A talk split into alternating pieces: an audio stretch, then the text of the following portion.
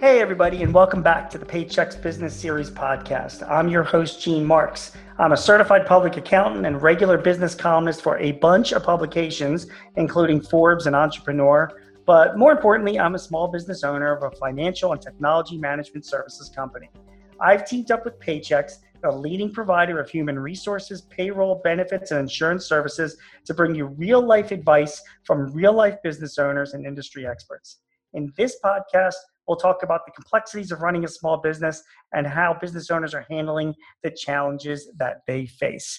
Today, we've got a very, very special guest. It's Angie Hicks, who is the founder of Angie's List, which I'm sure you know if you're listening to this already. Angie's List, it's a, it's a U.S. home services website. And Angie, I hope I'm explaining your business as well. You, you founded it back in 1995, which was like, right.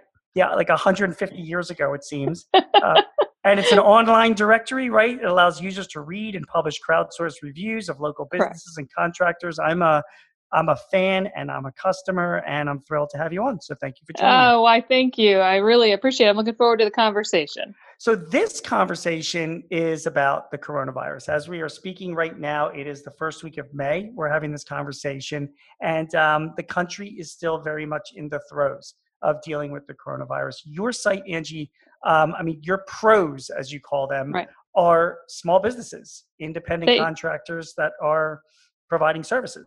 Correct. They absolutely are. And to, to give you perspective, when I when I say small businesses, I mean really small.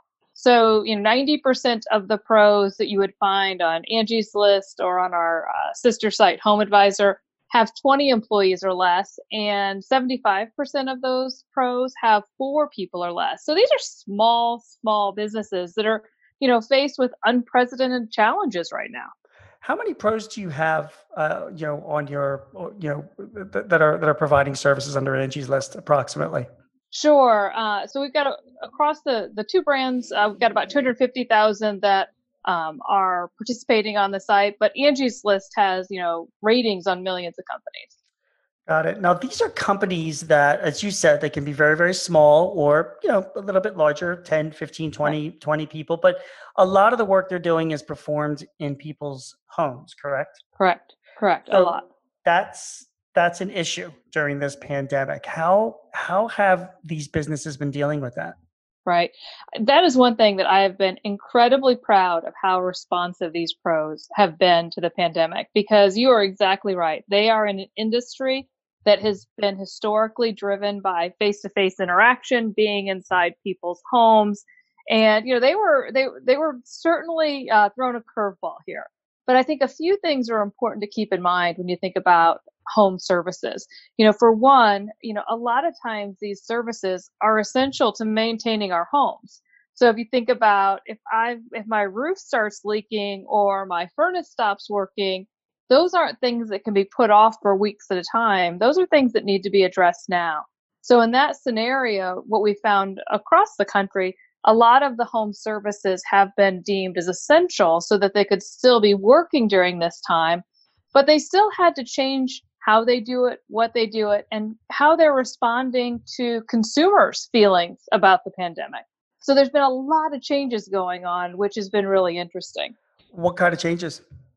So what we found is nearly, you know, it was over 90% have made changes related to cleaning and sanitization and safety. So for example, whether it's adding extra sanitation, making sure that their employees are wearing masks and gloves, uh, and things like that have been really important. I was talking to uh, I was talking to a pro the other day who was even commenting that they would bring in disposable uh, pens, writing pens, in case you had to sign a contract. That way, that way you weren't sharing that with anyone else either. So they're really thinking about how to to tackle that need for safety because it's important for both their customers as well as as well as their employees. So You've been doing this for a while. You have dealt with many, many very small businesses, um, and you've seen good ones and you've seen some not so good ones. Um, if you right now, Angie, were running one of these companies, say you did some type of home services business, whatever it was, what I mean, I'm um, put yourself in there. So what what would you be doing to navigate your way through this? Well, I think it's a time when we all have to think about how we're going to change our business you know, this pandemic could change the way we do business, period. So don't think about things as just a how do I get through these next few weeks? You know, the real smart ones are thinking about how do I evolve my business? Because some of these feelings might exist long after COVID, right? Uh, and how can I make my business better so I come out on the other side stronger? So, a couple of the things that I'm seeing from the pros would be one, um, their adoption of technology. You know, I think this was an industry that was very much, you know, word of mouth, paper and pencil, you know, very old school kind of approach a lot of ways. You know they're starting to think about how can i make my business more efficient and at the same time be responsive to the customer's demands. So in our recent survey we found that 40% of pros have started using video chat. You know i mean video chat's been around for a long time whether you're using you know facetime or the like you know but they're starting to use it to have those initial conversations to go through estimates and the interesting thing is i was talking to pros was they realized how much time they spend driving from place to place hmm. to give estimates. If they can eliminate and drive efficiency through that element right now because it's important to the consumer, it might actually turn out to be something that drives efficiency in their business over the long term. Any other types of technologies you think these guys could be using? My experience with home, I, I, we recently had some plumbing work done in our house from a family-owned firm. You know, when the work was done, I had to sign a work order and right. pay by check. Write a check. Exactly. And I literally felt like I was going back to 1975. Um, right. You know, are you seeing that change, and are you, and is that having absolutely? And I think a lot of consumers are are asking for that. So a lot more digital payments are happening now. Uh, you know, so you see a lot of more pros using tools or invoicing tools where you can pay online, uh, which is great. I mean, again, these are important things that for them to adopt because it allows them to get paid easier, quicker, you know, less friction. Uh, so likely to be something that will stick around. So we are seeing that. And in fact, um, on the, our Home Advisor brand, we actually just rolled out a Home Advisor specific digital payment tool. So you can pay right through the Home Advisor app as a consumer. So, you know, really looking at ways that we can be responsive on that front and be supportive because you know digital payments is a thing of the you know is a, it's a thing of the now and of the future and you know this is just one more incentive for them to adopt fair enough again working with these companies for a long time and and again since you started the company in 95 you've been through your share of recessions and economic downturns you know how does this compare to others in the past or does it I mean, I think it's interesting. So when I when I've looked over the years, and you're right, I've been through, you know, the 2008 housing crisis, you know, been been through a number of turns. I think the one thing that's important for us all to keep in mind when it comes to home improvement and housing is that for most Americans, our house is our number one asset. Uh, you know, so through good times and bad, we want to make sure that we're protecting that asset. So you know what we what we saw in 2008 um, during that recession for example is it's not that people aren't spending it's that they're spending differently so instead of saying gosh um, i want to put in a brand new kitchen this year they might be saying you know what i can't afford a surprise so i'm going to make sure i am ahead of the game on all of my maintenance and repairs because i want to take care of the things that i have so, you know, whether it's making sure you're getting your furnace and air conditioning tuned up, uh, to making sure you're cleaning your gutters so you don't have a flooded basement. You know, at recessionary times, you end up at a point where you're thinking, gosh, I can't afford a surprise and I don't want one. Uh, so it doesn't mean that business doesn't happen. Lots of businesses actually happen. It's just the type of demand shifts. That's great. Boy, I have some other questions that I wanted on that same topic. Uh, let me throw this out to you as well. I mean, if if I'm in the business right now, a lot of people are are just trying to survive. But uh, you know, the, the smarter people that I know that have been doing this for a while, they look ahead six months to twelve months. You know, and so let me ask you that: if you know, looking ahead six or twelve months, what what opportunities do you think there are for the service business, yeah, um, yeah. particularly you know post pandemic? Sure, sure. I mean, I think, you know, I think we're going to see a world that essentially just kind of looks different post pandemic, right? You know, everybody's working out of their homes or going to school out of our homes. We're doing a lot of things out of our homes right now. It might start to make us think differently about what we want in our homes. You know, so if you're holding your Zoom calls um, in a closet because that was a spot you could find that was quiet in your house with a right. cool Zoom background. Um, you, you know, you might say, you know what, we don't need one office, we need two in our house. Maybe we don't need a dining room. You know, it, it actually might make us think long term differently about our space.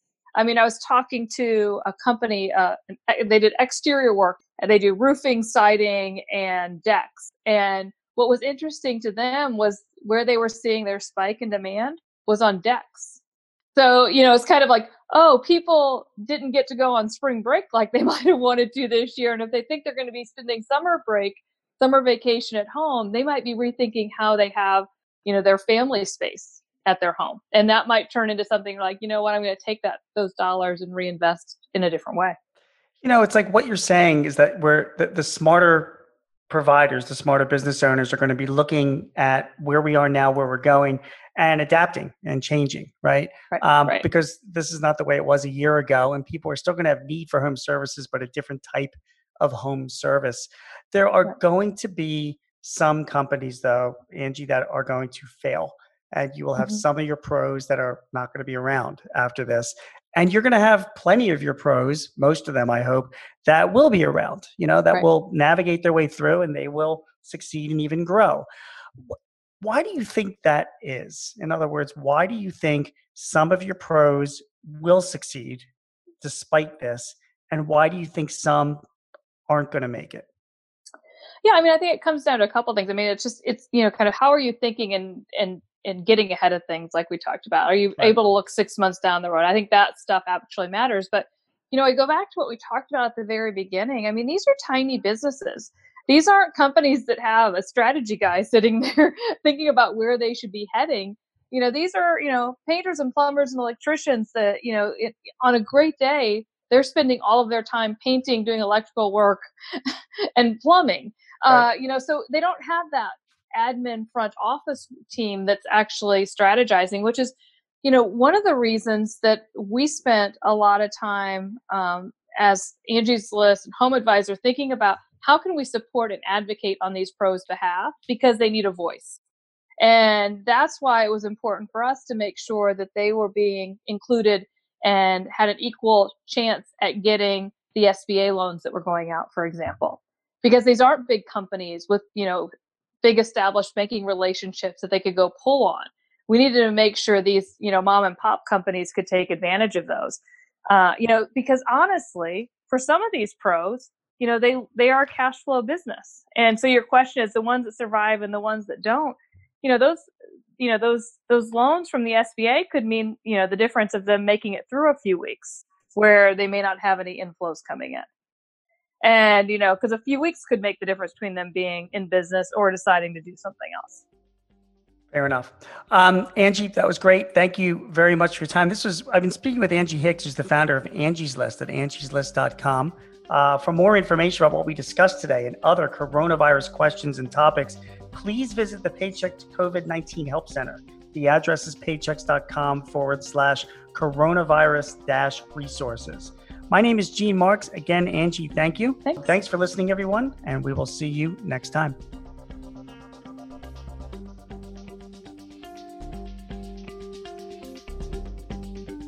This podcast is property of Paychex Inc., 2020, all rights reserved.